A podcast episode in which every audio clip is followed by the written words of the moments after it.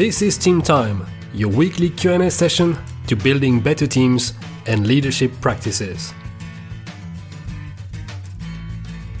This series of episodes is part of the Better Teams podcast, hosted by me, Vincent, and Max. Thank you for being here with us. Have a good listening. Hey, hi Max. Hi Vincent. How are you doing? I'm doing really good. It's been a while that I've been on this podcast, so um, I'm actually quite excited. It's true, but it's been a year already that we are doing this podcast. Yeah. What a crazy one. A lot of episodes. I didn't count. I should have counted the number of episodes we have released, but it's quite a lot in just one year. April 15 was the first release. Yeah, that's it's, it's been it's been a very strange year, but I'm I'm actually very happy that we've discovered this format as well because uh, I think uh, you got to talk to a lot of very very interesting people, and I think the technical side has improved. I mean, uh, now I see what you can do with sound. It's quite amazing. Yeah, no, it's been a year of creating podcasts, As you said, a year of meeting interesting, uh, inspiring people, managers, HR, uh, etc. Uh, and it's been a year of keeping people connected. I think what we've discovered with that podcast and what we've experienced is really the the connections we can create between people and uh, how we can really capture and share knowledge and experience. So that was interesting. And even more so that we started to create podcasts for other people and other teams in other companies to really connect their purposes and goals. And that was something very interesting to see how podcasts can help people grow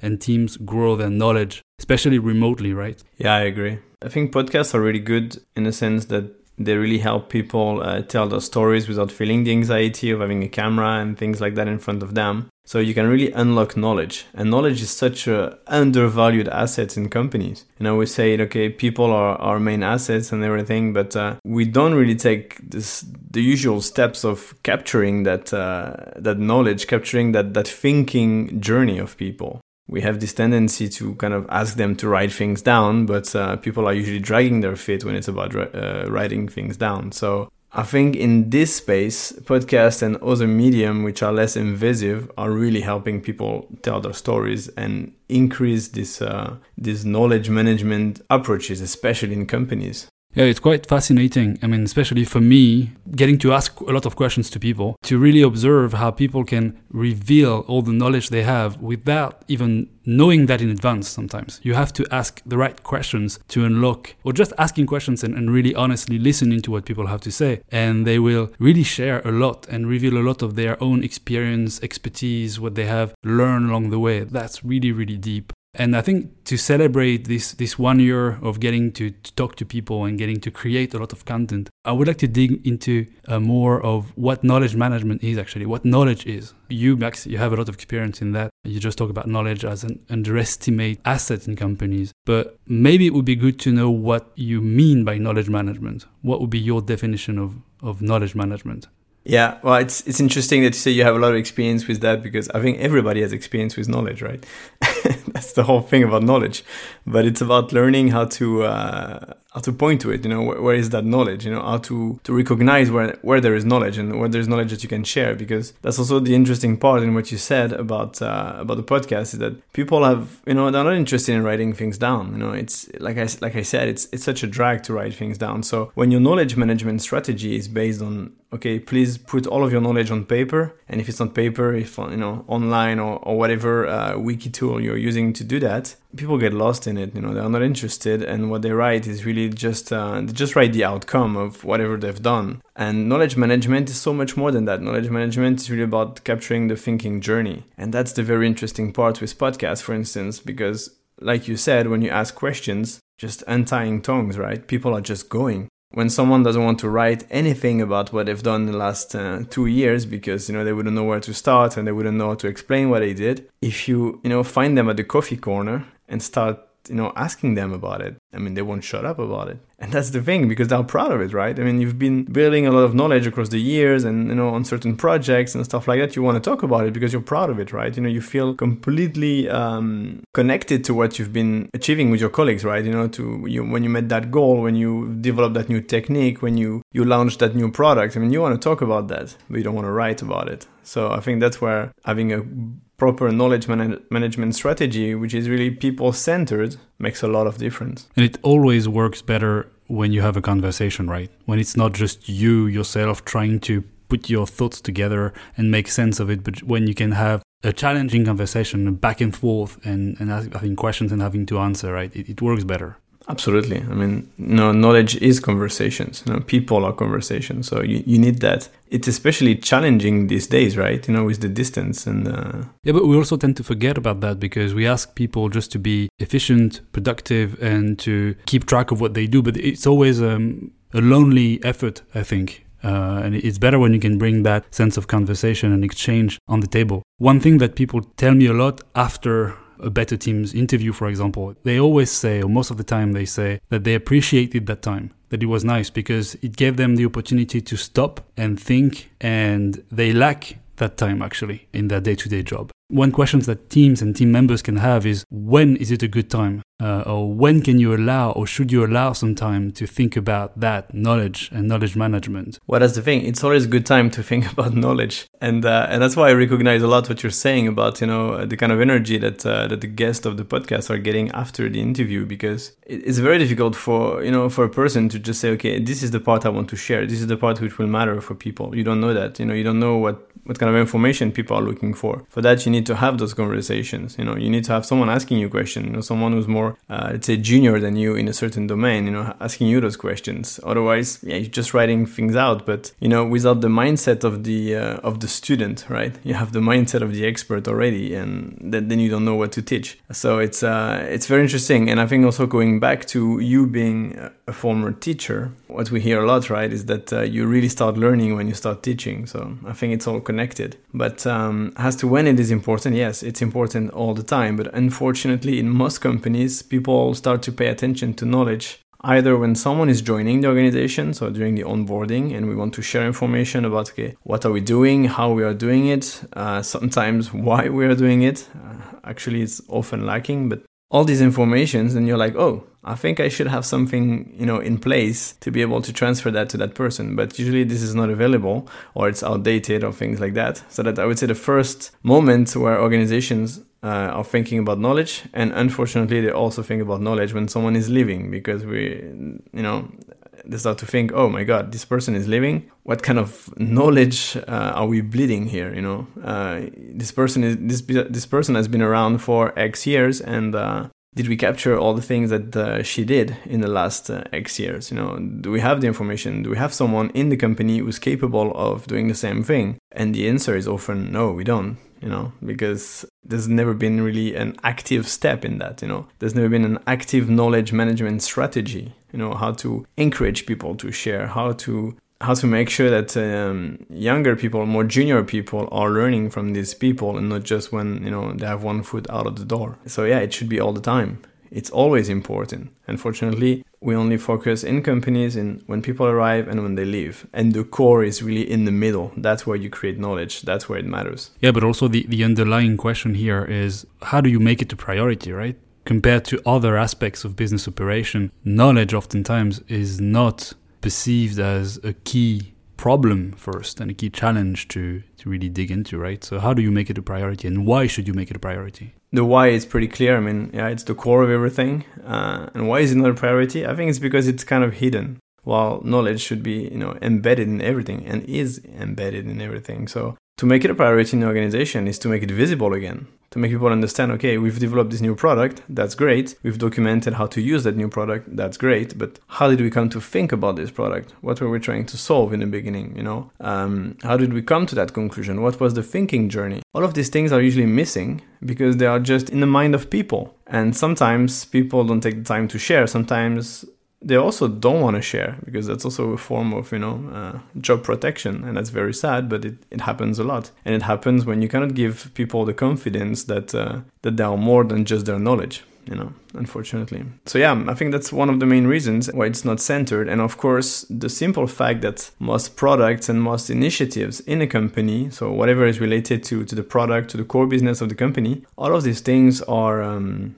are realized within the context of projects right a project is temporary by nature. So it's it's just a temporary organization. You take people from department X, department department Y, and you put them together, and then you got a project where you got a project manager on top of that, and you execute if possible within time, budget, you know, and scope. You know, so you're successful. But I would challenge that you're actually successful if you haven't been capturing any knowledge, you know, because then all of the, the good practice, what you've done, the thinking journey, all of these things will be lost, right? And the next person starting the next project, even if that person is using the same team, might fail completely or actually reinvent the wheel altogether. And that's the problem because there's no real, uh, you know, transfer mechanism which exists and which are at the disposal of um, project managers. And because knowledge is not a clear objective of a given project, you know, it's not part of the deliverable officially and stuff like that, then it get lost because a project in itself doesn't have any organizational memory.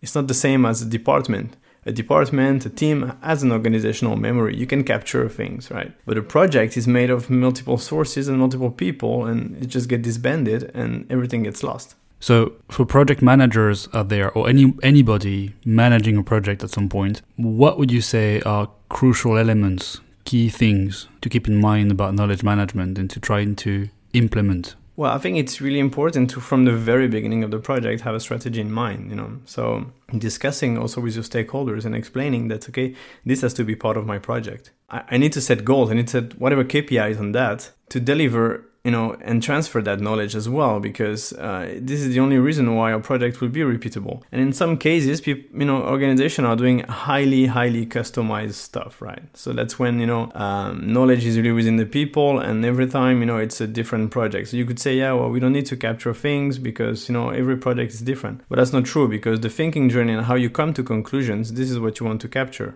and you need to get that out of people as well in some cases it's much much more uh, repeatable. So it's really codified you know. You can reproduce the same thing over and over again. And here it's getting a lot more closer to documentation management. So there it's different kind of uh, a strategy for instance. So i think for project managers it's very important that they're aware in which scenario they are. So are they really with something repeatable? Are they some in something which is like one off for which they need to capture the thinking journey? So it's very important to know that. Discuss with your stakeholders what can be done around that. So to spend the proper amount of time on that, but also discuss with whoever is a line managers of the, the people in your project to really link knowledge to the people development and to the leadership development, all these aspects, because it's only when people are aware that knowledge is important and that uh, sharing it with their colleagues, sharing how they came to this or that conclusion is important, only then you can start capturing knowledge within the project. You need to link it to the people. You need to create the room for them to transfer that knowledge, to present that knowledge, to share that knowledge. And it can be in very non-invasive forms. You know, like for instance, we're talking about podcast. I mean, podcast is the best is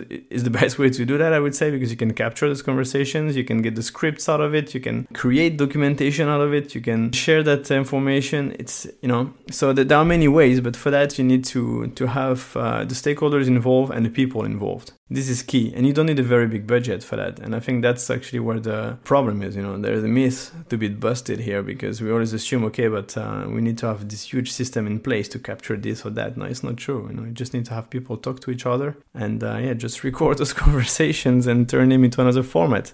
It can also be format like sketchnoting, for instance. That's also the perfect way to do that. You, mentioned different type of knowledge and organization. You talked about codification, for example. I heard that. Could you explain more for people who are not aware of the different kind of knowledge and the different kind of organization to adapt to that knowledge? Well, basically, when, when we talk about codifications, uh, codification of knowledge, it's mostly about uh, reapplying a recipe for instance, you want to cook certain kind of uh, dinner, while you take a, book of recipe, you know, and you look at it and okay, if I follow those steps, I'll make it happen, right? I mean, more or less. but not everything is like that, right? You know, there's a lot of projects where, you know, what you did last time, if you follow all the steps, it's not going to get you to the same conclusion because you're not looking for the same conclusion. And it can be in any kind of industry, right? I mean, for instance, assembling a car. Okay, the very first uh, pilot project is going to be a bit of a mess, but once, you know, you got it right and then you go into industrialization phase, well, you're just following steps, right? That's why uh, there's a lot of automation involved. That's why there's a lot of robotics involved as well. So this is really capturing knowledge which is codified and can be reapplied.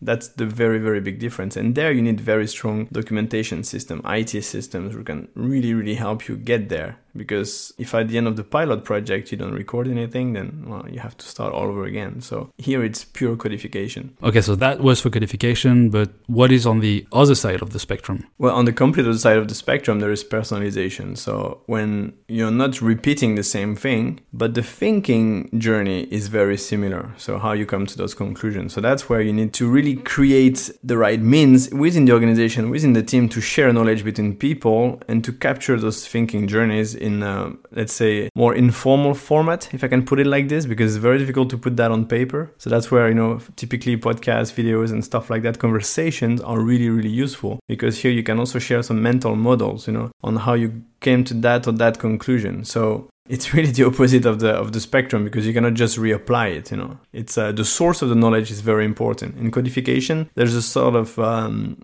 commoditized aspect of the knowledge because then the source doesn't matter anymore as long as it's properly recorded it becomes available all right here is different it's it's really really deeply related to the source of knowledge and connecting those different sources becomes key Yeah, as you said, codification relies on the economics of reuse, right? You reuse a lot. You so the more you can document this objectified knowledge, be it expertise, technical expertise, the best it is. And personalization relies more on the economics of experts. Expertise is what people have in mind. The the the original things they have developed along the way with their experience and their career. And that is really much into people's mind and it really serves innovation the best, right? So I would be curious. We, we made a poll uh, last week asking people where knowledge is actually hiding in the organization. So, what, what was the result uh, of that poll? Are, are companies more personalized or codified? It's very interesting. I mean, of course, you know, uh, it's a poll that we did in our LinkedIn network, right? So people come from very different industries as well. So you cannot say it's representative for that or that industry. But it's very interesting because for the majority of people, they see that knowledge is within people or within both people and information systems. That's actually the, the main thing. But uh, we had like, I think 3% of people only who said, okay, well, it's in our information system. I would really bet that these are very, very technical industries, you know, industrialized industries, uh, if I can say that. If I can say that. So basically, uh, things which are really highly repeatable. I would argue that probably. But uh, yeah, for I think the understanding for most people is that it's really either in people only or in both people and, and information systems. And that makes a lot of sense because it's always a mix of both, right? Of course, in some industries, you're, you really are leaning towards personalization because uh, it's not repeatable things that you're producing, but uh, the thinking journey itself is repeatable. So it, it's rarely just people. It's rare. It's rarely just people, and if it's just people, you got a problem, right? Because you really need to make sure that uh, that you keep those people. And I would say usually this doesn't scale, right? Because if it's within people and it's a small company with five five person, okay, that's fine. That's fine because people talk and uh, you keep the knowledge. It's available. People can call each other, so that's all good. But when you go into a, a massive organization, if all of your uh, knowledge is within people and you don't have any supporting system to connect these people, then you got a massive problem. So, um, so it's very important to be aware of both. And unfortunately, actually, often in companies they have both. So they have documentation management system and they have the people, but the link between the two doesn't exist. You know, because they don't know how to make it exist. They don't know how to ask people to write things down because it's it's not motivating. You know, you're like, why would I spend time writing things down when next to that I have to to execute on my project? And that's where it's very important for people leaders to really make that part of the, the objectives of those people. Not to force them to write things down, but having smart objectives and not smart as in, you know, smart, um, specific, measurable and stuff like that. And I'm, when I'm saying smart is that they need to have those objectives in thinking differently about knowledge. So you need to encourage them to, for instance, uh, share knowledge with their colleague through,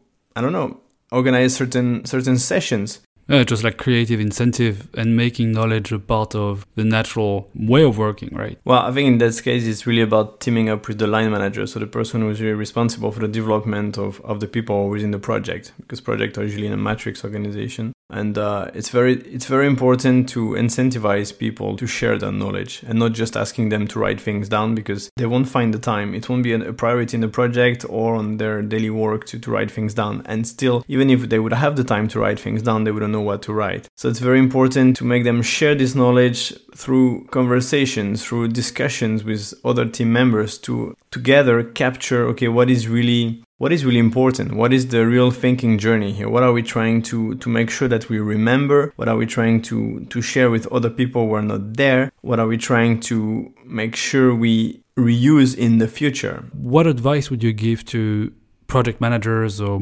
people managing projects to really put knowledge into the center of what they do and encourage people to share, to have that attitude of sharing knowledge and building this knowledge network? I would really encourage people, leaders, to really foster knowledge management in the objectives of, uh, of their people's development. For instance, if you look at performance reviews, right? I mean, there's a lot of companies also using that system, actually, the majority. It's not a perfect system, but okay, it's a system in place, and uh, you can create some KPIs on that. I'm very much aware that uh, it's very difficult for managers and leaders to put that in place in their teams because it's not uh, in the center of people's mind. Which is why we've come up with a, a template that uh, that people can use, managers can use to to set objectives in their teams. And this template, I mean, the ultimate goal is to make knowledge uh, more of a central piece. So making sure that their people are, are more curious, so they are more interested in sharing things about about them, things they learn, things they want to to pass on to the rest of their colleagues, to be more vocal about it. So uh, taking the steps to maybe organize uh, an online event where they can just share these things, to be more mindful. And by mindful, I mean to recognize that their colleagues also have things to share and give them the room to do that. And of course, being flexible is super important because it's about uh, you know being willing to change based on that new knowledge that just found out in the team and of course the ultimate objective is for people to really be themselves you know to to share their story but encourage others to to share their story and that's basically the kind of objectives uh, you can set in your teams and to help you with that of course we're going to be sharing that uh, that template with you and feel free to use it and in addition to that i wanted to let you know uh, dear listeners that Max and I we have designed a free knowledge management assessment. It's available online on our website entavels.com. I will include the link in the podcast description, of course. If you felt like it was a lot of information when we talked about codification, personalization, and if you wonder what it actually means to you, to your team, to your organization, well, we have created this test to give you that answer. So you get a personalized report on your knowledge strategy when you complete the test. You don't get lost in questions and in never ending discussions. So just complete the test. It takes only four minutes and you get an overview of your knowledge management situation. All right. Uh, I think we've covered a lot of things. Thanks, Max. Oh, thanks a lot. Very happy to be back on the podcast. Yeah, I was glad to have you back, uh, and and we'll do uh, we'll do more episodes on the topic of knowledge because it's a major one, especially when teams are working remotely. Absolutely. Thank you for listening. See you in the next episode.